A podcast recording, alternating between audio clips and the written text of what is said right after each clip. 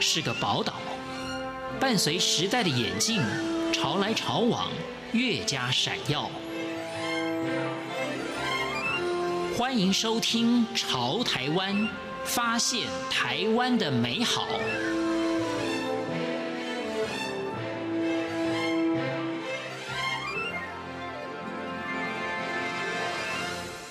众朋友，大家好，欢迎大家收听今天的《潮台湾》，我是贤琴。张若伟中医师，许多病患又称他为“好运医师”。张医师不仅帮助了不少女性朋友完成为人母的心愿，更让很多爱美的姐姐妹妹们对于自己有更多的自信。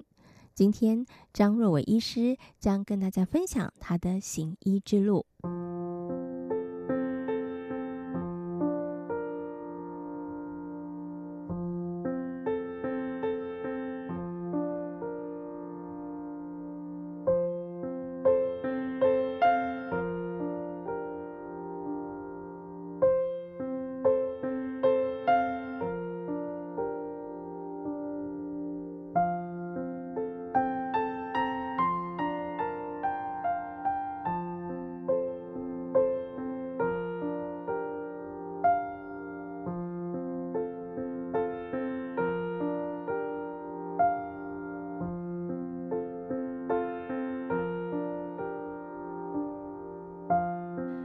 成大航太系毕业的张若伟，在考量家中长辈的情况下，选择进入中医领域学习。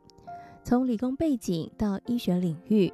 张若伟医师笑着说：“这两者完全没有违和感，甚至某些部分的思考逻辑能够相通运用呢。”我本身是学工学院，我是科学出身的哈，所以很多人都觉得很奇怪哈。呃，其实这个也是跟人生上面的一些际遇有关了哈。呃，在我大学毕业的时候，哈，其实那时候是考虑要出国，好出国念书。那出国念书的话，所以我都准备很多啊，出国的准备，包含我们讲的托福、GRE，那都考完了。好，那申请学校步骤也在申请中。那我我我，因为我爸爸很很晚生我，我大概五十岁才生我，哈，我在那时候就有很大的一个天人交战。好，因为这个或许是看到一些戏剧吧，好，就常常看到那个孩子啊，在国外可能飞黄腾达，可是他最后一面就是爸爸最后一面啊。看不到，那我妈妈哈，其实我爸爸妈妈都很爱我嘛哈，所以我就觉得说，其实我好像应该要留下来，而不是说好像说大家都飞出去之后，然后追求我的人生，追求我的前程。所以这时候这时候我非常迷惘，然后我就去哎找了一位算命的，好算命师啊哈，其实他是我的学长哦，他不能说算命师，他是我姐姐好朋友，就姐妹淘的先生。哦，当时我找他的时候，他就帮我排，他帮我算紫微斗数。那紫微斗数它有好多好多啊，什么呃命宫啊，什么夫妻宫啊，什么田宅宫那些，他把我全部看完之后，他就跟我讲说哈，哎若玮啊，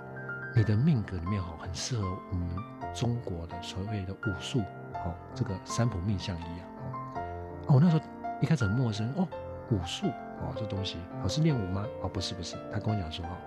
中医很适合我啊，他自己本身就是中医师哦，我这时候才知道啊，他就叫我去考他们学校。那当然，准备过程中也是要跟大家一样很艰辛哈。经过入学考试，那我进去读书的过程中的时候呢，一开始的时候也是觉得很大的冲突啊。这个我学工工科的，我学科学的，中医些讲的法比较哲学，比较抽象，我不太能够体会它的意思。好，那我有一些同学他是从呃大学是属于我们讲医学院毕业的，好，那大学医学院毕业的一些这些同学呢，他们。过去因为有西医的背景，所以他们在学习过程中也跟我一样有很大的一个冲突。那时候呢，我还好遇到我有一个很好的老师，我的启蒙恩师。好，那但这也是一个人生际遇啦。因为我的二姐哈，当初生完第一个那个宝宝之后呢，嗯，之后就想要再准备再生第二个，可是因为她这个工作的关系，非常的忙碌了哈。好，再加上她自己可能的个性来讲哈，又是一个比较拘谨的人，所以她连续流掉四个宝宝。哦，那四个宝宝，四个宝宝都已经都已经知道性别了，我都男生的，其中还有一个是双胞胎。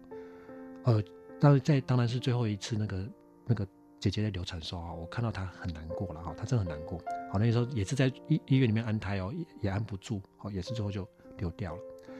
然后我就带我姐姐说啊，我在念中医嘛，好，那时候差不多二年级左右，我说我念中医啊，我带你去看看好我的老师。好，那一开始我是带她去给我们的一个学校的一个教授级的老师看。那当然这个教授老师哈价值很大了哈，人数很多啊。那对我姐姐，就是我姐姐进去之后，她就跟我姐姐讲了好多好多话，这个让姐姐感觉很难过，更加难过的话。哦，那我就觉得，我觉得我每每天哦，每个礼拜带姐姐来回诊，都都都都被这老师这样数落，我觉得我很难过。所以啊，我就去找另外一个我社团的老师。我说：“哎，奇怪，我社团老师就是妇科啊，嘿，他应该对这方面更更更了解。”所以我就带赶快带我姐姐去看那个妇科老师。在我那老师的调养之下，哈，因为我本来我姐姐哈，她的那个因为流产的关系，她事实上还有一个血块和一个组织物在子宫里面，她出不来。那如果说再出不来的这个这这再再再如果再做出不来的话呢，其实接下来要接就要接受到子宫的烧刮术了。好，等于他做一个，也等于是一个引产手术就对了。结果没想到吃我那个老师的药，吃完之后呢，不解，那个血块又出来了，很快哦，当当天就就是吃完的隔天的当天就咚跑出来了。哇！我就我听了我看了之后就非常的有信心，然后我就带我姐姐去给我老师治疗，不到两个月的时间，哦，她现在就已经就是现在二宝出生了。从此以后我就跟我这个老师学习。那我这个老师什么背景呢？我这老师也很特别。他当初也不是我们讲单纯的医学院毕业出身的，他也是一个天马行空的人，哦，跟我这个工学背景出身很像，所以他用了很多很多哦，包含现代医学、现代科学的方式去做一些啊中医的演绎，然后我再加上我后来的临床经验，我慢慢发现，其实中医讲的是什么？中医讲的是一个能量的科学，能量的一个医学，他讲的是整个大自然跟我们人怎么去相处的一个关系。好，他用着大自然的元素，好，像我们讲的这风寒暑湿燥湿啊这些东西，来形容人体的对身体对病理的一个表现，跟跟疾病的一种对抗。那其实我们只要把这大自然元素在我们的人体里面来讲，达到一个所谓的动态的平衡的时候呢，其实我们身体会做一个治愈力的人的的一个的的调整，很多疾病它就自然而然就恢复了。啊、哦，在这个过程中，我终于发现说，其实科学跟中国中中医的医学，它其实不谋合，甚至跟现代的医学，它两个这样殊途同归啊！我找到一个很很，等于是找到一个方向，我很开心。那我就用我的老师好指导我的一些方法，好包含我的临床经验，好还有自己本身，因为我学科学，我对一些数据方面来讲，好比较敏感，好我就做了很多的归纳，好慢慢慢慢就帮助了很多的姐妹，好这这个成成功怀孕嘛，好那当然也很多姐妹就。这个口耳相传，好，一直抱着抱抱啊，那我的现在碰到 case 就越来越困难，越来越困难啊。那也因为这个原因，我就跟很多西医师好的朋友啊，包含生殖医学的一些医师，好去做一些了解，然后做一些对话，然后再慢慢帮助很多的一些姐妹，好都达到她们希望怀孕的一个一个目标。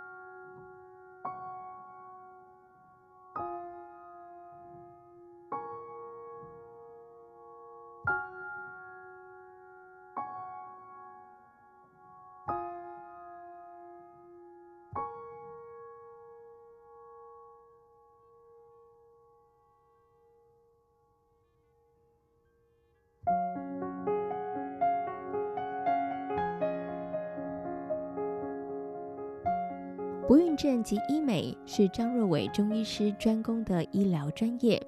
除了针对病患的问题对症下药之外，张医师认为维持好的生活形态才是治疗根本的关键。敬天爱人是张医师提醒自己在工作上面的态度，同时他也鼓励病人遵循这样的生活守则。呃，我在学习传统医学的过程中，哈，慢慢都会有一些心得了，哈。那我自己也给自己有一个座右铭啊，好，我们中医常常讲道法自然，那我自己也给自己一个座右铭，就是道在于一，好，就是我们讲的所有万物和它的道理在于一，就是什么？要敬天爱人，好，这是我自己给自己很大的一个座右铭。像以前有个韩国朋友来找我看，哦，他看我后面的那个诊所后面有一个一个一个，好，一个一个一个匾额，上面写说敬天爱人，问我什么意思？好，我就跟他讲说，respect God and love people，好，这很重要哈。我们现在人哈，在这个成长过程中哈，因为过于文明，所以很多人哈都不免过于怎样自信跟所谓的自大。我们可以抵抗很多事情，我们可以做很多事情，我们可以尽情的挥霍，我们可以尽情的去好让我们的身体去做很多的一些透支浪费。所以慢慢慢慢慢慢，这个整个环境好，包含我们讲物质的欲望，还有精神上面的一些思想方面来讲，慢慢慢慢的，它都变得非常的，就是我们讲的不健康化了，好，或者说我们讲亚健康化了。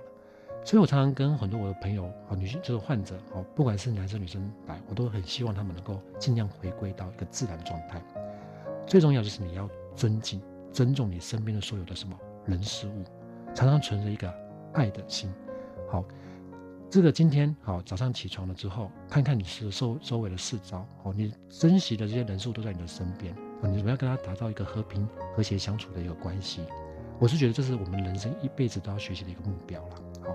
所以如果说今天好了，好，今天是冬天了，那你按照我们古代皇帝内经讲的，你就要怎样？你要早卧晚起，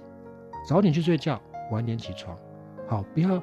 把我们的这些心思好浪费在一些对我们这个。啊，事实事实上，生命来讲并没有帮助的这一些上面，好，那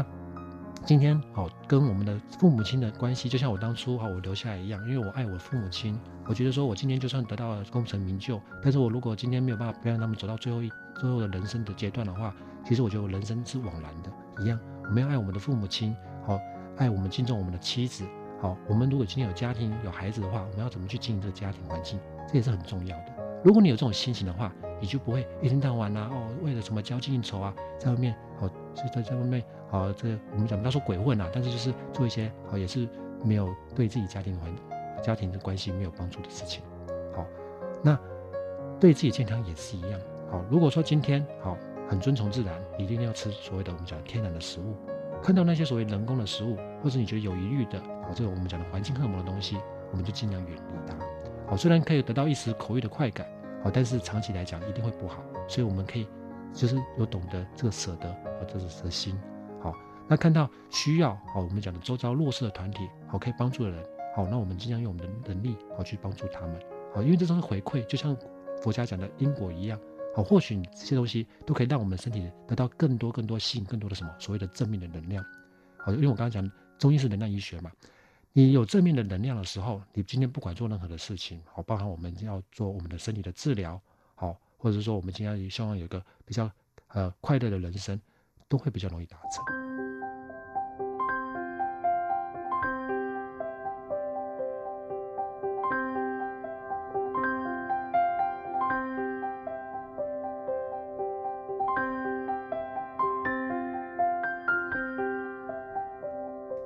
如何让身体更健康，取决于你生活的态度跟形式。而张若伟医师说，学习阿公阿嬷的生活形态是非常好的一种方式。这个以前跟现在好，才才才差不多短短差不多四五十年的时间，怎么会怎么会整个生育率少子化的现象变得那么严重？你看以前我们阿公阿妈那年代，嗯，很好生啊，所以我就觉得这个好，其实一定是有一些变化原因的原因，好就去研究、嗯、啊，我就发现了。你看阿公阿嬷，他其实都很质朴哦。他吃的东西就是讲天然的东西。嗯，所以有时候我说跟我患者讲说，你今天好不知道这东西可以吃不可以吃哦，很简单，你就带阿嬷去，去菜市场，好去超级呃，去我们讲的 supermarket 这些地方。